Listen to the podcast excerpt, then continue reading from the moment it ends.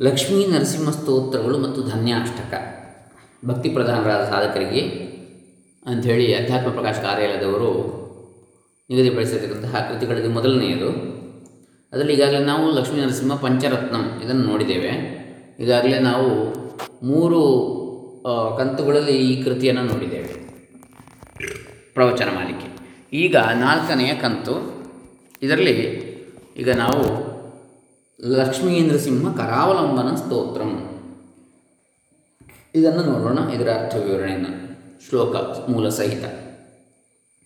ಓಂ ಶ್ರೀ ಗುರುಭ್ಯೋ ನಮಃ. ಹರಿ ಓಂ ಶ್ರೀ ಗಣೇಶಾಯ ನಮಃ. ಡಾಕ್ಟರ್ ಕೃಷ್ಣಮೂರ್ತಿ ಶಾಸ್ತ್ರಿ, ದಂಬೆ ಪುಣಚ, ಬಂಟ್ವಾಳ ತಾಲೂಕು ದಕ್ಷಿಣ ಕನ್ನಡ ಜಿಲ್ಲೆ ಕರ್ನಾಟಕ, ಭಾರತ. ಲಕ್ಷ್ಮೀ ನರಸಿಂಹ ಕರಾವಲಂಬನ ಸ್ತೋತ್ರಂ. श्रीमत्पयोनिधिनिकेतनचक्रपाणे भोगीन्द्रभोगमणिरञ्जितपुण्यमूर्ते योगीशशाश्वतशरण्यभवाब्धिपोत लक्ष्मीनृसिंह मम देहि करावलम्बम् श्रीमत्पयोनिधिनिकेतनचक्रपाणे ಭೋಗೀಂದ್ರ ಭೋಗೀಂದ್ರಭೋಗಮಣಿರಂಜಿತ ಪುಣ್ಯಮೂರ್ತಿ. ಯೋಗೀಶ ಶಾಶ್ವತ ಶರಣ್ಯ ಭವಾಧಿಪೋತ ಲಕ್ಷ್ಮೀ ನೃಸಿಂಹ ಮಮ ದೇಹಿ ಕರಾವಲಂಬಂ. ಲಕ್ಷ್ಮೀ ಕರಾವಲಂಬಂ. ಈ ಕರಾವಲಂಬನ ಸ್ತೋತ್ರದಲ್ಲಿ ಮೊದಲನೇ ಲಕ್ಷ್ಮೀ ನರಸಿಂಹ ಕರಾವಲಂಬನ ಸ್ತೋತ್ರದಲ್ಲಿ. ಸಂಪದ್ಯುಕ್ತವಾದ ಕ್ಷೀರ ಸಮುದ್ರವನ್ನು ಶ್ರೀಮತ್ ಪಯೋನಿಧಿ ನಿಕೇತನ ಶ್ರೀಮತ್ ಶ್ರೀ ಅಂದರೆ ಸಂಪತ್ತು ಸಂಪತ್ತಿನಿಂದ ಕೂಡಿರತಕ್ಕಂತಹ ಪಯಸ್ ಅಂದರೆ ಹಾಲು ಕ್ಷೀರ ಸಮುದ್ರ ಪಯೋನಿಧಿ. ಸಂಪದ್ಯುಕ್ತವಾದ ಕ್ಷೀರ ಸಮುದ್ರವನ್ನು ಮನೆಯಾಗಿ ಉಳ್ಳವನೇ ಶ್ರೀಮತ್ ಪಯೋನಿಧಿ ನಿಕೇತನ. ನಿಕೇತನ ಅಂದರೆ ಮನೆ, ನಿಲಯ. ನಿಕೇತನ ಅನಿಕೇತನ ಅಂತ ಹೇಳಿದ್ದು, ಓ ನನ್ನ ಚೇತನ ಆಗು ನೀ ಅನಿಕೇತನ ಅಂತ ಕುವೆಂಪು ಅವರು ವಿಶ್ವಮಾನವತೆಯನ್ನು ಸಾರಿದ್ದವರು. ಅನಿಕೇತನ ಅಂದರೆ ಮನೆ ಇಲ್ಲದವನಾಗು ಅಂದರೆ ಏನರ್ಥ? ನೀನು ವಿಶ್ವಮಾನವನಾಗು ಅನ್ಲಿಮಿಟೆಡ್ ಆಗು ಅಂತ. ನೀನು ಲಿಮಿಟೆಡ್ ಅಲ್ಲ, ನೀನು ಅನಿಯಮಿತ, ಅಸೀಮ, ನೀನು ಅನಂತ, ಅಂತ್ಯವಿಲ್ಲದವನು ಅಂತೇಳಿ ಅದನ್ನೇ ಇಲ್ಲಿ ಏನು ಹೇಳಿದರೆ ನಿಕೇತನ, ಯಾವುದು? ಮನೆ ಸಂಪದ್ಯುಕ್ತವಾದ ಕ್ಷೀರ ಸಮುದ್ರವನ್ನು ಮನೆಯಾಗಿ ಉಳ್ಳವನೇ ಶ್ರೀಮತ್. ಶ್ರೀಮಾನ್ ಶ್ರೀ ಅಂದರೆ ಸಂಪತ್ತು ಇರುವವನು ಮಾಂ. ಬುದ್ಧಿಮಾನ್ ಬುದ್ಧಿ ಇರುವವನು ಹಾಗೆ ಶ್ರೀಮಾನ್ ಶ್ರೀಮತ್ ಪಯೋನಿಧಿ ನಿಕೇತನ ಚಕ್ರಪಾಣಿ ಚಕ್ರಧಾರಿಯೇ ಸುದರ್ಶನ ಚಕ್ರವನ್ನು ಧರಿಸಿರುವವನೇ ಕೈಯಲ್ಲಿ, ಪಾಣಿಯಲ್ಲಿ ಪಾಣಿ ಅಂದರೆ ಕೈ. ಭೋಗೀಂದ್ರ ಭೋಗ ಮಣಿರಂಜಿತ ಪುಣ್ಯಮೂರ್ತೆ. ಭೋಗೀಂದ್ರ ನಾಗಶ್ರೇಷ್ಠನಾದ ಭೋಗಿ ಅಂದರೆ ನಾಗ, ಸರ್ಪ ಎನ್ನುವ ಅರ್ಥ ಇದೆ. ಅದರಲ್ಲಿ ಇಂದ್ರ ಅಂದರೆ ಶ್ರೇಷ್ಠ ಅಂತೇಳಿ ನರೇಂದ್ರ ಅಂದರೆ ನರರಲ್ಲಿ ಶ್ರೇಷ್ಠ ಅಂತೇಳಿ ಹಾಗೆ ಭೋಗಿಯಿಂದ ಅಂದರೆ ಭೋಗ, ಭೋಗಿಗಳಲ್ಲಿ ಅಂದರೆ ನಾಗ ನಾಗಗಳಲ್ಲಿ ಶ್ರೇಷ್ಠನಾದ ಅನಂತನ ಶರೀರದಲ್ಲಿರುವ ರತ್ನ ಮಣಿಯಿಂದ ವಿರಾಜಮಾನನಾದವನೇ. ಭೋಗೀಂದ್ರ ಭೋಗಮಣಿ ರಂಜಿತ ಪುಣ್ಯಮೂರ್ತೆ, ಪುಣ್ಯಮೂರ್ತಿಯೇ, ಪುಣ್ಯದ ಸಾಕಾರ ಮೂರ್ತಿಯೇ ಪುಣ್ಯವೇ ಮೂರ್ತಿವೆತ್ತಂತಿರ್ತಕ್ಕಂಥವನೇ. ಪರಮಾತ್ಮನೇ. ಯೋಗೀಶ, ಯೋಗೀಶ್ವರನೇ. ಅಂದರೆ ಯೋಗಿಗಳ ಈಶ್ವರ, ಒಡೆಯ. ಯೋಗಿಗಳಲ್ಲಿ ಶ್ರೇಷ್ಠನಾದವನೇ ಅಂತೇಳಿ. ಯೋಗೇಶ್ವರ ಅಂದರೆ ಯೋಗದ ಅಧಿಪತಿ. ಯೋಗೀಶ್ವರ ಅಂದರೆ ಯೋಗಿಗಳ ಅಧಿಪತಿ. ಹಾಗೆ ವ್ಯತ್ಯಾಸ ಇದೆ. ಈಗ ಉದಾಹರಣೆಗೆ ಗಿರೀಶ ಗಿರೀಶ, ಅದು ಕೂಡ ಹಾಗೆ. ಗಿರೀಶ ಅಂದರೆ ಗಿರಿಯ ಅಧಿಪತಿ ಅಂತ, ಪರ್ವತದ ಅಧಿಪತಿ. ಯಾರು ಆಗ್ತದೆ? ಅಂದರೆ ಹೆಚ್ಚಾಗಿ ಗಿರೀಶ ಅಂತೇಳಿ ಹೇಳಿದರೆ, ಗಿರಿ ಗಿರೌಶೇತೆ. ಗಿರಿಯಲ್ಲಿ ನೆಲೆಸಿರುವವನು ಯಾರು? ಕೈಲಾಸ ಪರ್ವತದಲ್ಲಿ ನೆಲೆಸಿರುವವನು ಶಂಕರ ಅಂತೇಳಿ ಶಿವನಿಗೆ ಹೇಳಿದ್ದೆ ಗಿರೀಶ ಅಂದರೆ ಗಿರಿಯ ಅಧಿಪತಿ ಅದು ಪರ್ವತರಾಜನಿಗೂ ಆಗ್ತದೆ ಗಿರೀಶ. ಆದರೆ ಗಿರೀಶ ಅಂದರೂ ಶಿವನಿಗೂ ಹೇಳ್ತಾರೆ, ಪರ್ವತ ಕೈಲಾಸ ಪರ್ವತ ಅಧಿಪತಿ ಅಂತೇಳಿ ಹೇಳುವಾಗ. ಸಣ್ಣ ಅರ್ಥ ಅದು. ಅದರ ಅಧಿಪತಿ ಮಾತ್ರ ಅಲ್ಲ ಅವನು ಅವನು ತ್ರಿಲೋಕಾಧಿಪತಿ. ಹಾಗಾಗಿ ಗಿರೀಶ ಅಂದರೆ ಗಿರಿಯಲ್ಲಿ ಇರುವ, ಇರಲಿ. ಯೋಗೀಶ್ವರ, ಅವನು ಕೂಡ ಹಾಗೆ ಅವನು ಎಲ್ಲ ಕಡೆ ಇರುವನು ಬ್ರಹ್ಮಾಂಡ ವ್ಯಾಪ್ತ ದೇಹ ಅವನದು. ಹಾಗಾಗಿ ಅದು ಕೂಡ ಸಣ್ಣದೇ, ಯಾವುದು? ಗಿರೀಶ, ಅಂದರೆ ಕೇವಲ ಗಿರಿಯಲ್ಲಿರುವ ಅಂತೇಳಿ ಆಗ್ತದೆ ಅಷ್ಟೇ. ಒಂದು ವಿಶೇಷಣ ಅಷ್ಟೇ, ಒಂದು ಗುಣವನ್ನು ಹೇಳ್ತಕ್ಕಂಥದ್ದು. ನಾಮ, ರೂಪಗಳು, ಎಲ್ಲ ಗುಣವಾಚಕಗಳು, ಆಯಾ ಗುಣವನ್ನು ತೋರಿಸ್ತಕ್ಕಂಥವುಗಳು ಲಿಮಿಟೆಡ್ ಹಾಗಾಗಿ ಅನಂತವಾದ ಪರಮಾತ್ಮನ ನಾವು ನಾಮರೂಪಗಳಲ್ಲಿ ಲಿಮಿಟೆಡ್ ಮಾಡುವಂಥದ್ದು, ಮಿತಿಗೊಳಿಸ್ತಕ್ಕಂಥದ್ದು. ಯೋಗೀಶ್ವರನೇ, ಶಾಶ್ವತನೇ, ಶಾಶ್ವತ ಶರಣ್ಯ ಭವಾಬ್ಧಿಪೋತ. ಶಾಶ್ವತನಾದವನೇ, ನಾಶವಿಲ್ಲದವನೇ. ಶರಣ್ಯ ಅಂದರೆ ಭಕ್ತ ಜನರಿಗೆ ಆಶ್ರಯನಾದವನೇ, ಶರಣು ಬಂದವರಿಗೆ ಆಶ್ರಯನಾದವನೇ, ಭವಾಬ್ಧಿಪೋತ, ಸಂಸಾರವೆಂಬ ಸಾಗರ, ಭವ ಅಬ್ಧಿ. ಅಪ್ಪು ಅಂದರೆ ನೀರು, ಅಬ್ಧಿ ಅಂದರೆ ಸಾಗರ, ಅಪ್ಪಿನ ನಿಧಿ, ಸಾಗರ. ಭವವೆಂಬ ನೀರಿನ ಸಾಗರ ಅಂದರೆ ಭವಸಾಗರವನ್ನು ದಾಟಿಸುವ ಹಡಗಿನಂತೆ. ಭವಾಬ್ಧಿಗೆ ಪೋತದಂತಿರುವ ಅಂದರೆ ಹಡಗಿನಂತೆ ನೌಕೆಯಂತಿರುವ ಇರುವವನೇ ಲಕ್ಷ್ಮೀ ನರಸಿಂಹ ಮಮ ಕರಾವಲಂಬನಂ ದೇಹಿ. ಲಕ್ಷ್ಮೀ ದೇವಿ ಸಹಿತನಾದ ನರಸಿಂಹನೇ ನನಗೆ ನಿನ್ನ ಕೈಗಳ ಆವಲ ಆಲಂಬನವನ್ನು ಅವಲಂಬನೆಯನ್ನು ಆಸರೆಯನ್ನು ಕೊಡು. ಕೈ ಹಿಡಿದು ನಡೆಸೆನ್ನನು ಅಂತೇಳಿ ಹೇಳಿದಾರಲ್ಲ ಕನ್ನಡದಲ್ಲಿ ಅದೇ ರೀತಿಯಲ್ಲಿ. ಕರುಣಾಳು ಬಾಬೆಳಕೆ. ಆ, ಮುಸುಕಿದಿ ಮಬ್ಬಿನಲ್ಲಿ ಕೈ ಹಿಡಿದು ನಡೆಸೆನ್ನನು ಅಂತೇಳಿ ಹೇಳಿದ ಹಾಗೆ, ಮಮ ದೇಹಿ ಕರಾವಲಂಬಂ ಲಕ್ಷ್ಮೀ ನೃಸಿಂಹ ಮಮ ದೇಹಿ ಕರಾವಲಂಬಂ. ಈ ಸ್ತೋತ್ರವು ಶ್ರೀ ಶಂಕರ ಭಗವತ್ಪಾದರು ರಚಿಸಿದ್ದೆಂದು ಪ್ರಸಿದ್ಧವಾಗಿದೆ. ಮಾಧವೀಯ ಶಂಕರ ವಿಜಯದ ಕಥೆಯಂತೆ ಆಚಾರ್ಯರು ಸರಸ್ವತೀ ದೇವಿಯು ಕೇಳಿದ್ದ ಕಾಮಶಾಸ್ತ್ರ ವಿಷಯಕವಾದ, ಯಾರು ಸರಸ್ವತಿ ದೇವಿ ಉಭಯ ಭಾರತಿ. ಅಲ್ಲಿ ಉಭಯ ಭಾರತಿ ಮತ್ತು ವಿಶ್ವರೂಪಾಚಾರ್ಯರು ಅಥವಾ ಮಂಡನ ಮಿಶ್ರ ಅಂತಲೂ ಹೇಳ್ತಾರೆ, ಬೇರೆ ಬೇರೆ ಅಂತಲೂ ಒಬ್ಬರೇ ಅಂತಲೂ ಹೇಳ್ತಾರೆ, ಇರಲಿ. ಅವರ ಪತ್ನಿ ಆದ ಉಭಯ ಭಾರತಿ ಅಂದರೆ ಸಾಕ್ಷಾತ್ ಸರಸ್ವತಿಯ ಅಪರಾವತಾರ. ಈ ಮಂಡನ ಮಿಶ್ರರು ಬ್ರಹ್ಮನ ಅವತಾರ, ಮಂಡನ ಮಿಶ್ರ ಅಥವಾ ಏನು ಹೇಳ್ತಾರೆ ವಿಶ್ವರೂಪಾಚಾರ್ಯ ಅಂತ ಕೂಡ ಹೇಳ್ತಾರೆ, ಇರಲಿ. ಆ ಸರಸ್ವತಿ ದೇವಿ ಉಭಯ ಭಾರತಿ ಜಡ್ಜ್ ಇವರ ವಾದಕ್ಕೆ, ಕರ್ಮಕಾಂಡ ಅಂತ ಸರಿ, ಹೆಚ್ಚು ಅಂತೇಳಿ ಅವರು ಇವರು ಜ್ಞಾನ ಜ್ಞಾನ ಮೇಲು ಅಂತೇಳಿ. ಅವರು ಕರ್ಮ ಮೇಲೆ ಇವರು ಜ್ಞಾನ ಮೇಲು ಅಂತೇಳಿ. ಈ ವಾದಕ್ಕೆ ತೀರ್ಪು ಕೊಡಲಿಕ್ಕೆ ಉಭಯ ಭಾರತಿ. ಉಭಯ ಭಾರತಿ ಸರಸ್ವತಿ ದೇವಿಯ ಅವತಾರ. ಹಾಗಾಗಿ ಆ ಮಾಧವೀಯ ಶಂಕರ ವಿಜಯದ ಕಥೆಯಂತೆ ಆಚಾರ್ಯ ಶಂಕರಾಚಾರ್ಯರು ಸರಸ್ವತಿ ದೇವಿಯು ಕೇಳಿದ್ದ ಕಾಮಶಾಸ್ತ್ರ ವಿಷಯಕವಾದ ಪ್ರಶ್ನೆಗಳಿಗೆ ಉತ್ತರಗಳನ್ನು ತಿಳಿಯುವ ಸಲುವಾಗಿ ಅವರು ಬಾಲ ಸನ್ಯಾಸಿಗಳು ಬಾಲಯತಿಗಳು ಹಾಗಾಗಿ ಅವರು ಗೃಹಸ್ಥಾಶ್ರಮದ ಅನುಭವ ಇಲ್ಲ. ಹಾಗಾಗಿ ಈ ಕಾಮಶಾಸ್ತ್ರ ವಿಷಯಕವಾದ ಪ್ರಶ್ನೆಗಳಿಗೆ ಉತ್ತರಗಳನ್ನು ಅವರು ತಿಳಿಯಬೇಕಿತ್ತು ತಿಳಿಯ, ತಿಳಿಯದ ಉತ್ತರ ಕೊಡಲಿಕ್ಕೆ ಆಗೋದಿಲ್ಲ ಅಲ್ಲ?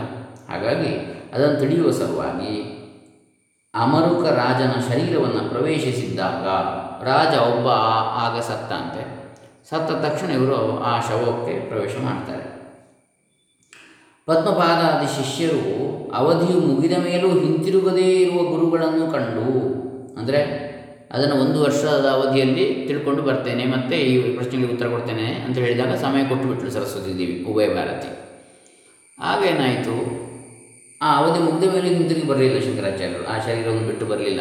ಇವರ ಮೊದಲಿನ ಆ ಶರೀರ, ಶಂಕರಾಚಾರ್ಯ ಶರೀರವನ್ನು ಜತನದಿಂದ ಪದ್ಮಪಾದಾದಿ ಶಿಷ್ಯರು ಕಾಪಾಡಿಕೊಂಡಿದ್ದರು ಆದರೆ ಈ ಶ, ಅರಸನ ಸುಪ್ಪತ್ತಿಗೆಯಲ್ಲಿ ವೈಭವದಲ್ಲಿದ್ದಂತಹ ಶಂಕರಾಚಾರ್ಯರ ಯಾವ ಈ ಪರಕಾಯ ಪ್ರವೇಶ ವಿದ್ಯೆಯಿಂದಾಗಿ ಅದರಲ್ಲಿದ್ದರೋ ಆ ಶಕ್ತಿ ಅದನ್ನು ಅವರು ಬಿಟ್ಟು ಬರಲಿಲ್ಲ, ಆ ದೇಹವನ್ನು. ಜೀವಾತ್ಮ ಅಥವಾ ಜೀವ, ಪ್ರಾಣಗಳು ಇತ್ಯಾದಿ. ಅವಧಿಯು ಮುಗಿದ ಮೇಲೆ ಹಿಂದಿರುಗದಿರುವ ಗುರುಗಳನ್ನು ಕಂಡು ತತ್ವಮಸಿ ತತ್ವಂ ಎಂದು ಸ್ತೋತ್ರ ಮಾಡಿದಾಗ, ಅದು ನೀನಾಗಿದ್ದೀಯೇ, ಅದೇ ನೀನು ಎಂದು ಸ್ತೋತ್ರ ಮಾಡಿದಾಗ ಆಚಾರ್ಯರು ತಮ್ಮ ಸ್ವಶರೀರಕ್ಕೆ ಸೇರಲು ಹೊರಟರು. ಅವರಿಗೆ ಸೂಚನೆ ಸಿಕ್ಕಿತು? ಮೊದಲಿನ ಪೂರ್ವಸ್ಮರಣೆ ಆಯಿತು. ಅದೇ ನೀನು ಅದೇ ನೀನು ಅಂತ ಮೊದಲಿನ ಶಂಕರರೇ ನೀವು ಅಂತ ಹೇಳಿದಾಗ. ಆ ವೇಳೆಗೆ ಗುಹೆಯಲ್ಲಿ ಬಿಟ್ಟು ಹೋಗಿದ್ದ ಅವರ ಶರೀರವನ್ನು ರಾಜಾಜ್ಞೆಯಂತೆ ರಾಜಭಟರು ಚಿತೆಯ ಮೇಲಿರಿಸಿ ಬೆಂಕಿಯನ್ನು ಹೊತ್ತಿಸಿ ಬಿಟ್ಟಿದ್ದರು?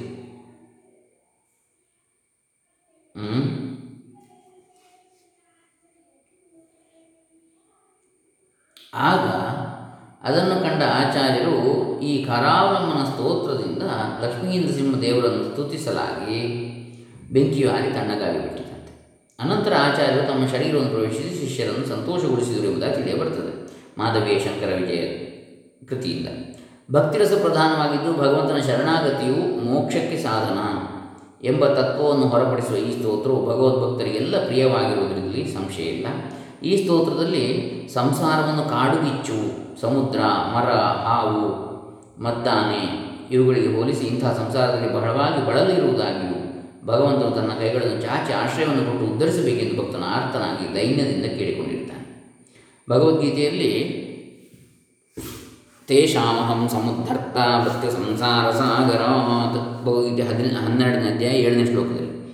ಎಂಬುದಾಗಿ ಭಗವಂತನು ಹೇಳಿರುವಂತೆ ಯಾರು ಭಗವಂತನನ್ನೇ ಅನನ್ಯ ಶರಣರಾಗಿ ಉಪಾಸನೆ ಮಾಡುತ್ತಾರೋ ಅವರನ್ನು ಆತನು ಈ ಮೃತ್ಯು ಸಂಸಾರ ಸಾಗರದಿಂದ ಮೇಲಕ್ಕೆತ್ತಿ ಉದ್ಧರಿಸ್ತಾನೆ. ಭಗವಂತನನ್ನು ಹೊರತು ಬೇರೆ ಯಾರೂ ಹೀಗೆ ಉದ್ಧಾರ ಮಾಡುವವರಿಲ್ಲ.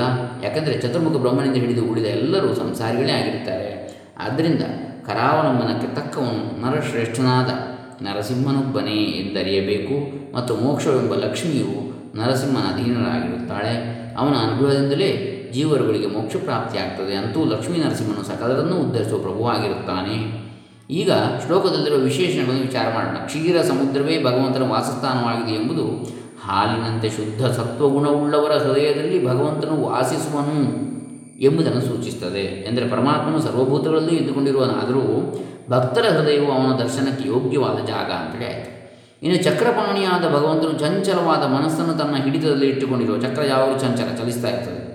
ಮನಸ್ಸನ್ನು, ಚಂಚಲವಾದ ಮನಸ್ಸನ್ನು ಹಿಡಿತದಲ್ಲಿ ಇಟ್ಟಿರುವವ, ಅದನ್ನು ಬೆರಳಲ್ಲಿ ನಿಯಂತ್ರಣ ಮಾಡಿ ಇಟ್ಟಿರ್ತಾನೆ ಹಾಗಾಗಿ ಚಕ್ರಪಾಣಿ ಅಂತೇಳಿ ಸೂಚಿಸ್ತದೆ. ಅದರ ಅರ್ಥ. ಆದಿಶೇಷನ ಬಿಳುಪಾದ ಶರೀರದಲ್ಲಿ ಮಲಗಿರುವ ಆತನು ನಾಗಮಣಿಯಿಂದ ಅಲಂಕೃತನಾಗಿರ್ತಾನೆ. ಇದು ಭಗವಂತನು ಅಹಂಕಾರವನ್ನು ಮೆಟ್ಟಿ, ಸರ್ಪ ಅಂದರೆ ಬುಸು ಹುಟ್ಟುವಂಥದ್ದು ಅಹಂಕಾರವುಳ್ಳದ್ದು. ಅದನ್ನು ಮೆಟ್ಟಿ ಅದಕ್ಕಿಂತಲೂ ಹೆಚ್ಚಿನ ಸ್ಥಿತಿಯಲ್ಲಿದ್ದುಕೊಂಡು ಅಹಂಕಾರವನ್ನು ಮೀರಿದಂತಹ ಅಹಂ ತತ್ವ ಮೀರಿದ್ದು ಯಾವುದು? ಆತ್ಮ. ಅಂತಹ ಅದರಲ್ಲಿದ್ದುಕೊಂಡು ಆ ಸ್ಥಿತಿಯಲ್ಲಿ, ತುರಿಯ ಸ್ಥಿತಿಯಲ್ಲಿದ್ದುಕೊಂಡು ಜ್ಞಾನವೆಂಬ ರತ್ನದಿಂದ ಭೂಷಿತನಾಗಿದ್ದಾನೆ ಅಂತೇಳಿ ತಿಳಿಸ್ತದೆ. ಇಂತಹ ಪುಣ್ಯ ಶರೀರನು ಯೋಗಿಗಳ ಒಡೆಯನು, ಶಾಶ್ವತನು ಸಂಸಾರವೆಂಬ ದೊಡ್ಡ ಸಮುದ್ರದಲ್ಲಿ ತೆಪ್ಪದಂತಿರುವವನು, ದೋಣಿಯಂತೆ ನೌಕೆಯಂತೆ ಇರುವವನು ಹಡಗಿನಂತಿರುವವನು ಆದ ಭಗವಂತನು ಜೀವರುಗಳಿಗೆಲ್ಲ ಆಶ್ರಯನು. ಸಂಸಾರ ಸಮುದ್ರವು ಅಗಾಧವಾದದ್ದಾದರೂ ಭಗವಂತನೇ ಅದರ ದಡ ಅವನ ಪಾದಕಮಲಗಳೇ ತೆಪ್ಪವು. ಸಂಸಾರ ಸಾಗರ ಅತ್ಯಂತ ಅಗಾಧವಾದದ್ದು, ತುಂಬ ವಿಸ್ತಾರವೂ ಆಳವಾದದ್ದು ಆದರೂ ಕೂಡ ಭಗವಂತನೇ ಅದರ ದಡವು. ಅವನ ಪಾದಕಮಲಗಳೇ ತೆಪ್ಪ. ಆ ಭಗವಂತನೆಂಬ ದಡವನ್ನು ಸೇರಲಿಕ್ಕೆ ಅವನ ಪಾದಕಮಲಗಳನ್ನು ಶರಣ ಹೊಂದಿದರೆ ಅದು ನಮ್ಮನ್ನು ನೌಕೆಯು ನಮ್ಮನ್ನು ಸಾಗರವನ್ನು ದಾಟಿಸುವಂತೆ ದಾಟಿಸ್ತದೆ. ಅದಕ್ಕೆ ತಾರಕ ಅಂತ ಹೇಳ್ತಾರೆ. ರಾಮನಾಮ ತಾರಕ ಅಂದರೆ ಭಗವಂತನ ನಾಮಸ್ಮರಣೆ.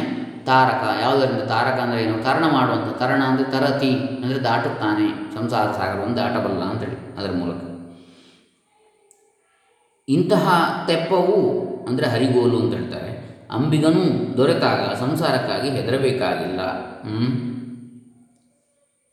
ಒಂದು ದಾಸರ ಕೀರ್ತನೆ ಕೂಡ ಬರ್ತದೆ ಅಂಬಿಗ ಅಂಥೇಳಿ ಅಂಬಿಗ ನಾ ನಿನ್ನ ನಂಬಿದೆ, ಜಗದಂಬಾರಮಣ ನಿನ್ನ ನಂಬಿದೆ ಅಂಥೇಳಿ ತುಂಬಿದ ಹರಿಗೋಲ್ ಅಂಬಿಗ ಅಂಥೇಳಿ ಬರ್ತದೆ ಅದರಲ್ಲಿ.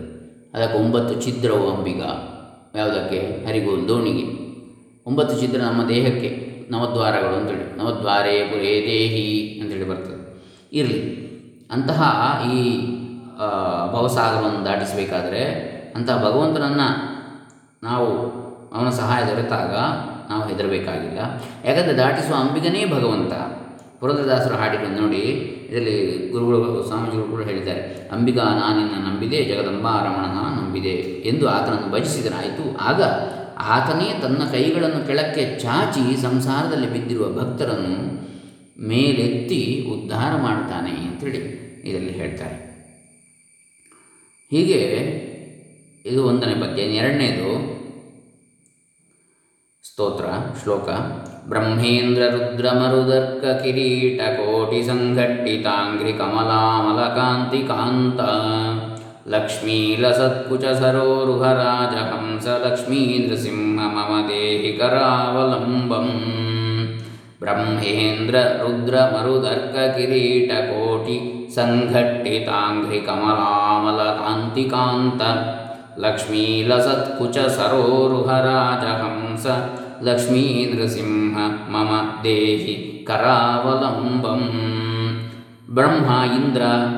ರುದ್ರ ಅಂದರೆ ಮಹಾದೇವ, ಮುಂತಾದ ದೇವತೆಗಳ ಶಿರಸ್ಸಿನಲ್ಲಿರುವ ಮರುತ್ ವಾಯು, ಅರ್ಕ, ಸೂರ್ಯ, ಕಿರೀಟ ಕೋಟಿ, ಸೂರ್ಯನ ಕಾಂತಿಗೆ ಸಮಾನವಾದ ಪ್ರಕಾಶವುಳ್ಳ ರತ್ನ ಖಚಿತ ಕಿರೀಟಗಳು ಒಂದಕ್ಕೊಂದು ತಗಲುವ ಸೌಭಾಗ್ಯದಿಂದ ಕೂಡಿದ ಸಂಘಟಿತ, ಒಂದಕ್ಕೊಂದು ತಗಲುವ ಸೌಭಾಗ್ಯದಿಂದ ಕೂಡಿದ ಅಂಘ್ರಿ, ಕಮಲ, ಅಮಲ, ಕಾಂತಿ, ಕಾಂತ.